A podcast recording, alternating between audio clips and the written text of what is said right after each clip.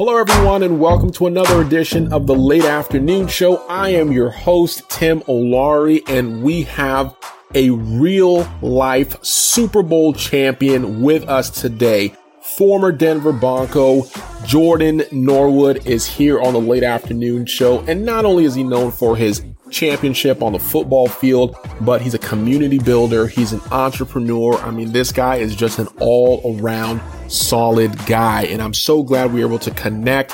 If anything that we talk about today resonates with you as meaningful, please consider subscribing, following, downloading an episode, and joining our community on MrMeaningfulWork.com. That is MrMeaningfulWork.com. If you like it, comment, leave us a review with your thoughts. We would appreciate it, and we will be seeing you. Flashing those big brown eyes at me.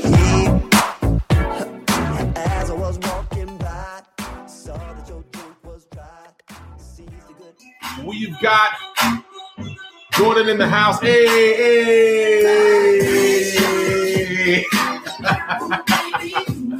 Boogie, woogie. Hey. Yo, we keep calling it the Late Afternoon Show, but every time I talk to some folks on the East Coast, it looks like nighttime. Now it's looking like a late night show. What time is it over where you're at, man? It's we're getting to 6 p.m. here. I'm in the basement, though, hiding from my kids. So you're in the basement hiding from the kids. I am in the shed hiding from the kids. I guess nobody ever told us that parenthood is just hiding from your kids. Right? That is all it is. I know Megan knows what I'm talking about. I know she has an 11-year-old, and she's probably not hiding from him right now, but that is what it is. How are you feeling, man? Oh, I'm doing great, brother. I'm happy to be here. Happy to be chatting with you. That's what's up. That's what's up. Yeah, Megan, we fixed the audio. We're just we're getting everything settled. Jordan Norwood is here with us. For folks that don't know, I used to be in Denver, and I have lived a lot of different places. And when folks tell me, like, you know, where is home? Like, where is a place that you call home? Denver was probably the place that I lived at the longest, and it was my absolute favorite place to live. I love the mountains. I love the air. I love the people. And it just so happened that they were Super Bowl winners as well. So I don't know if it was just me being in Denver that brought them that luck, but something about Denver is just eclectic. What are some of the things that you liked about Denver, Jordan? Yeah, you know, I think you hit the nail on the head when you said the air. There's just something when you get off the plane, flying back into Denver International Airport, and you just get off and you just take that deep breath. Yep. And there's some crisp air out here. It's crisp. It's that mountain. It's like drinking mountain water. Right. Like it's a different type, especially coming from like L.A. or Atlanta, where it's like super smoggy and thick out there, and you come out, you get that crisp mountain air. Yeah. You being in football, I mean, did folks have a hard time coming and breathing that thin, mile high air? Was that a problem? Oh, definitely. I mean, it was tough for opponents to come in and play, and it also made it a lot easier when we went down to sea level and played. Felt like we could run forever. Yeah, that's what's up. That's what's up. So, Jordan, talk to us a little bit about your journey. For folks that don't know, Jordan has had an incredible athletic journey in sports and in some of the things that he's doing now. So if you were on the Instagram, Thin Air gives you a high for sure. Yep. And if you're on our Instagram journey, you may have heard it. But for those that have not heard it, Jordan, tell us a little bit about where you started off and how that led you to that big ring. Yeah, man, I'll try to keep it under 2 hours here. But we appreciate you. Right. No, but I mean, I've been playing football my whole life. I mean, my dad's a college football coach, so I grew up around the game, bounced around different colleges with my dad, and just, you know, connected to the game at a young age. So it's always been in the family. And for me, I went to Penn State University, played all 4 years of football there, played a year of basketball too, actually. But when it was time to come out of college into the NFL, I was anticipating getting drafted, and I didn't. I went undrafted. I signed as a free agent with the Cleveland Browns. I ended up getting cut there my first year during training camp, and then signed to the practice squad with the Eagles, and did my rookie year with the Eagles on the practice squad, and got cut in Philadelphia the next year, and got signed back to Cleveland, and played a couple years there before I got put on IR for getting injured, and then got cut the next year. So I'm basically, that's the gist of my story, is getting cut and getting re-signed by another team. So yeah. Finally in 2014, I ended up out here in Denver. And, you know, I was playing pretty well, looking like I was going to make the team that year in 2014, then ended up tearing my ACL and being out for the year there in 2014. And fortunately, I was able to get healthy there. You know, go through the rehab process and come back in 2015 and actually start as the third wide receiver for the team, for the Broncos that year in 2015, and end up going to the Super Bowl that year. And, I mean, wasn't even the starting punt returner, but ended up returning a punt for a sole record in the game.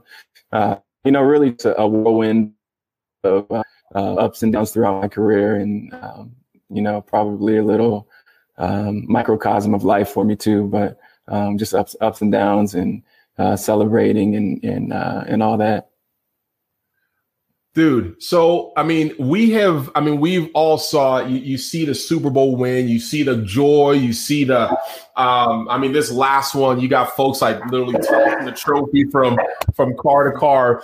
What is that? Does that change your life? Like when you achieve that, like when you get to a championship, you've been working your whole life, your whole career, you know, trying to get to this championship, trying to get to this win.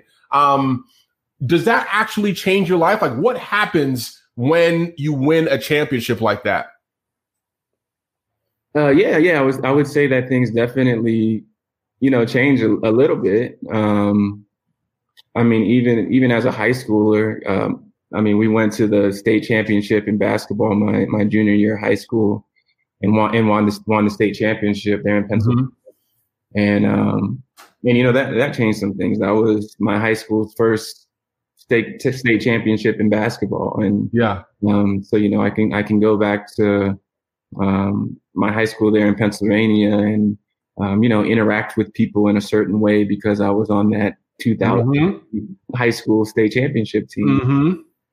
So there's something cool that happens in sports that that you know, success in sports gives you opportunities to interact with people that maybe you wouldn't have otherwise interacted with, and you know, I think that's part of the reason why I stayed here in Denver. Maybe is because you know, you've got a good reputation. Yeah, you know, I mean, if I go to Applebee's and I want a free appetizer, I'm gonna wear my Super Bowl robe. I mean the perks, man.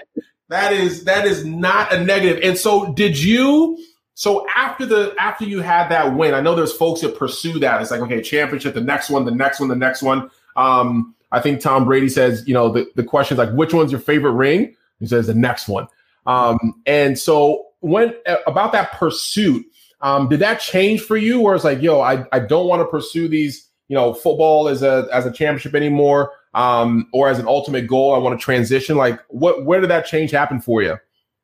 You know, I think for me, I mean, football is interesting also because it's obviously one of the biggest team sports. I mean, you got 22 guys on the field at a time, and I'm 5'10", 170 pounds playing right next to a guy that's 6'7", 300 pounds. We're playing the same sport on the field at the same time. So I think it's a little unique as far as the pursuit of championships. And I mean, there's a lot of moving pieces. So there's a lot that needs to happen for you to win a championship. And I say that to say that I was probably on my way out of the NFL, probably there the year we won the championship. Mm-hmm. Just physically, the mental demands. Yeah. I had a growing family myself. Yeah. We already had one, and we had we were working on another one. So yeah. so yeah, I was kind of mentally on my way out the door as far as playing in the NFL goes, and having the bandwidth to really seek that next championship and be a part of a team and be able to have somebody look next to me and them count on me. Mm-hmm. I wasn't about to let anybody count on me in that situation anymore. I was past it. So. Yeah. So it's like you had endured, you'd come back and keep coming back. And then you had won, like you had triumphed, you had got to that level, but it seems like you also knew your limits. You knew your physical limits, you knew your mental limits, your, you know, family, and knew that it was a time to change, which I think is an important point because some folks aren't self-aware, right? They don't know what their limits are. They don't know when to stop, when to pivot, and move into something else. So Megan actually segues into my next question, which is, so you've moved on from football. So what was the next thing? What happened after that? What are you doing now? Yeah. So I think part of my transition out of football and what made it a little easier is that, God really showed me some things that I was passionate about outside of football. And so there, my last 2 years here in Denver, my wife bought me a camera and I started picking up photography. And so I was the guy, you probably see pictures every once in a while on away games of all the guys like in their nice suits, all, you know, showing people up. Yeah, in front of the plane. Yeah. That was you? No, see, I was the guy that I always brought my camera. Yeah. And so guys would be like, "Hey, Jay Wood, can you come take a picture of me real quick?" Yeah. So anyways, I was kind of transitioning there while I was still playing. Yeah. I got into photography there since I retired in 2016. My wife and I shoot photo and video. I'm an entrepreneur and started a few businesses that kind of branch off of some things I was into in the NFL. Yeah. With a holistic wellness company. And then my wife and I do some real estate here in Denver also. Nice. So you were able to, make that pivot. And we talk about pivoting a lot of it on this show, as it relates to meaningful work and how folks, need to, you know, oftentimes, you need to change, but how do you determine where to change and like what to change into?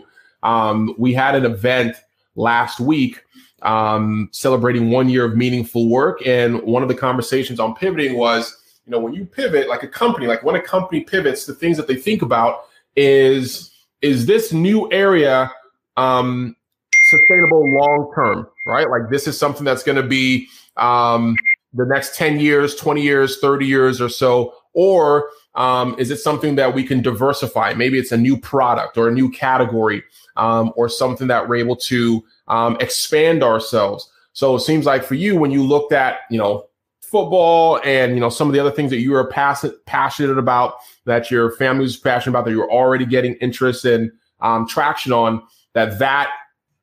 it was easier to make that pivot because from a longevity standpoint or from a passion standpoint, that would outlive what you'd be able to do in the game.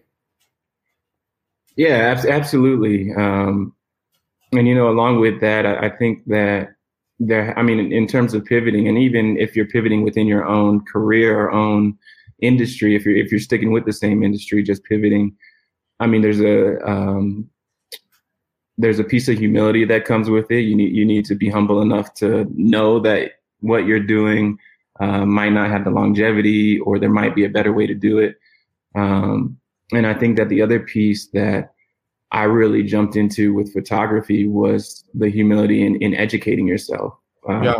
So, I mean, obviously I was just picking up a camera, so I had to take classes and watch YouTube all day long and read books and all that and figure out how to do it. So I think if you're continuing your education and continuing to learn, even if it's within your own industry, I think it'll be easier then to know when you ought to pivot. I mean, if you're just stuck in your ways and not really listening to any of the new that's going on, then you're probably not going to be ready to pivot.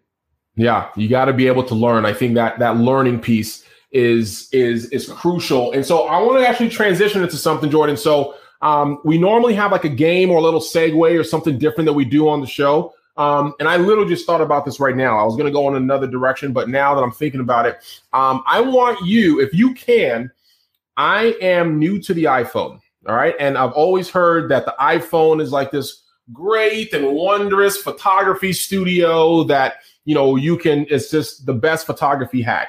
So for any of our viewers that are on here, and for me especially, are there any tips and tricks, any hacks that you can give us from an iPhone photography perspective that we can fake it as a professional photographer? Yeah, I think as far as photography goes, whether it's a camera or an iPhone or, a Polaroid, I mean, I think there's two things that I really enjoy including in my photos, and that's just framing, whether it's kind of geometrical framing, symmetry, things like that. Always look nice in photos. I mean, framing meaning like where you put the subject, like in the box. Where you put the subject in the box, where you put the foreground as opposed to the background. If there's straight lines in the picture somewhere, whether it's a fence or at the top of a building, making sure those are perfectly straight. Things like that go a long way. So I would say geometry and shadows. If you can get some dramatic shadows in pictures, just look for shadows. And look for shadows, like your own shadow or just like even the structures or anything like that? Structures, probably not your own shadow, though that could be cool. Yeah. But shadows and geometry there. So if I'm in this picture right here, so we got these lines in the back, is there any, like if you were to take a picture of me in this studio with these lines in the back, what would be the first thing that you would look at?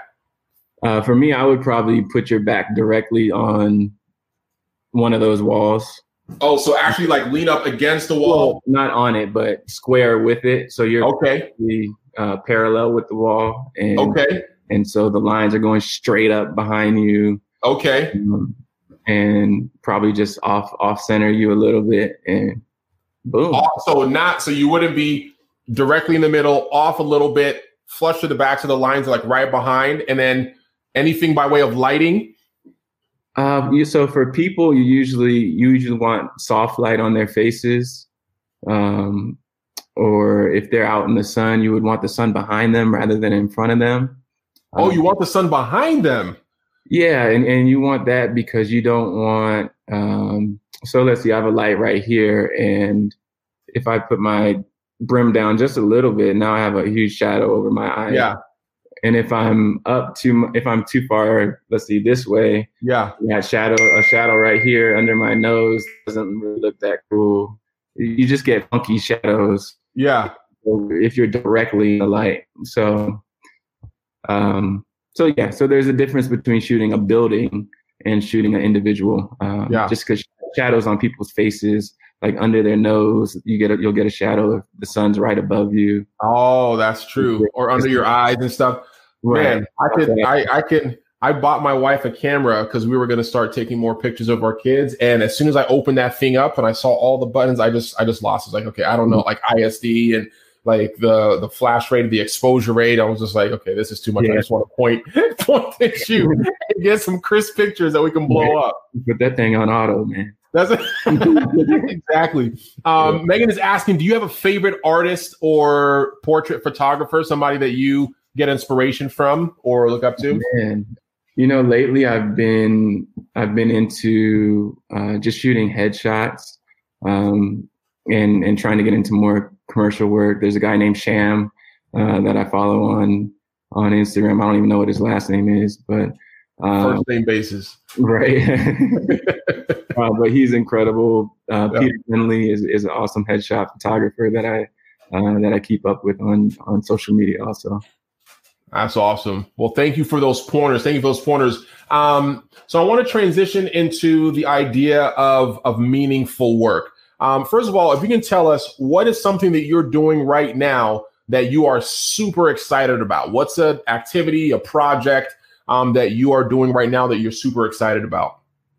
Well, I've been on the board of a nonprofit here in Denver for about a year and a half now. It's called the Denver Dream Center, and it's an organization that I've been working with for the past 5-6 years, volunteering with, and just interacting with through their programs. But yeah, I'm super excited for them as an organization.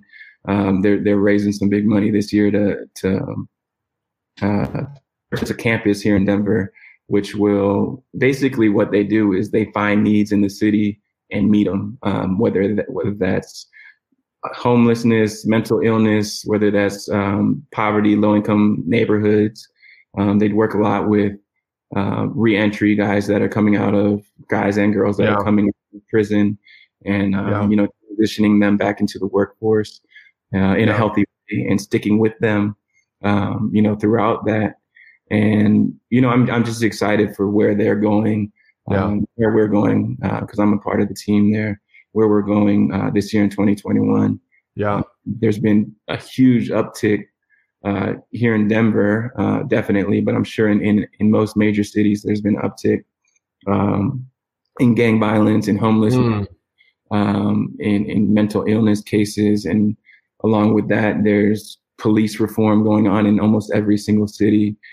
So figuring out what that looks like, and just knowing that the Denver Dream Center has so many resources that can fit that kind of need, especially for the people who are, calling for different things with the police force, and when there's mental health issues, places like the Dream Center can be the call that's made to intervene. There's a lot there. And that guy, I know when I was out there, Pastor B. Yeah. Probably one of the most we talk about like the ministry of Jesus, and you talk about like going out in the highways and byways. Like, there are very few leaders like Pastor B, who is out there, like pulling people. Going out, pulling them out of their house, giving them food, employing them, connecting them with their kids, connecting them with job opportunities, involving them in the program, and really, and then a little bit of preaching. Like, there's like just a sprinkling of preaching, but they really connect with love and community in a very, very practical way. And I know, they have, they're tied in with the mayor, obviously with, sports folks like you guys. So that's what's up. That is some impactful work. How would you define meaningful work, and how would you, apply it to some of the stuff that you're doing? I would define meaningful work by the fruit of your labor, the fruit of your impact. So if what you have going on isn't producing any good fruit, or is maybe in turn it's sending that people down the wrong road, I would take a look at what you're doing. What are people doing that are affected by your words and actions?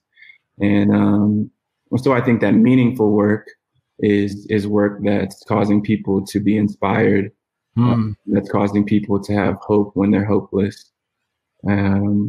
Really, I think it's shown through loving on people, whether that's going to a park like we do with the Denver Dream Center and picking up a football and tossing it around for 30 minutes.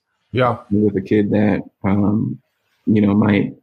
might not have anybody to throw that football with on a regular basis. True. Or what have you. So, I think that meaningful work comes with impacting other people's lives for the better. Yeah. I like that. And Jordan, how can people support what you're doing? So, you're doing photography. It sounds like you also have is it just called Magic or Magic Wellness, or what's the product that you guys do that folks can tap into? I think a great place, to support what I have going on is the easy follow on Instagram. My Instagram is Jordan Norwood, except there's only one N in the middle there. Yeah. So Jordan Norwood, that Magic Wellness is a holistic wellness company that I started about a year and a half ago. And Magic is spelled with a J, Magic with a J, Magic Wellness. That's the Instagram handle. And Magic is an acronym actually for muscle and joint inflammation cream, which is I did not know that until right now. Yeah. So that's the kind of the flagship product for us is a topical ointment that I was using after I tore my ACL in 2014. My chiropractor put me on this hemp balm, basically, and I kind of fell in love with it. That's Magic Wellness. My personal Instagram, Norwood.photo, F-O-T-O on the photo. I just realized that I spell everything just a little bit off. So you always got to give that little explanation. Right. Yeah, it's just a little explanation, but so it's Norwood.photo, F-O-T-O. Nice. Yeah. Well, we can check some of those products out so we see the pictures, we can see, and I think on your Instagram you have some of the work that you're doing at the Denver Dream Center on there as well, and obviously the Magic Wellness company there. So guys, we are super excited. I mean, Jordan spent some time with us. I know he has to hop out, but he has been a champion in the traditional sense by way of beasting through adversities and being able to get that prize in sports. But we can see that he continues to be a champion in his family and how he switched his focus and priority from the game to some of his passions and to, raising that family. And being a champion for the community, through the Denver Dream Center and the work that they're doing to impact lives in a practical way and in wellness, right? So bringing relief and help, to different folks. And like he said, meaningful work is the fruit, right? The impact, the value that you are, putting in people's lives and making sure that there are that the results are positive, that they're not moving, in the opposite or negative direction,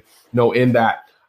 So with that, guys, we appreciate you, Megan. Thank you so much for putting all the content in the chat for folks that want to check it out. So we got the Denver Dream Center. We got the photo. We got his Instagram, all of that stuff in there. We'll do a quick recap of today's show tomorrow. You guys can connect with Jordan on there. But we are about to sign out for today. Ladies and gentlemen, we will see you next week for another edition of the Late Afternoon Show.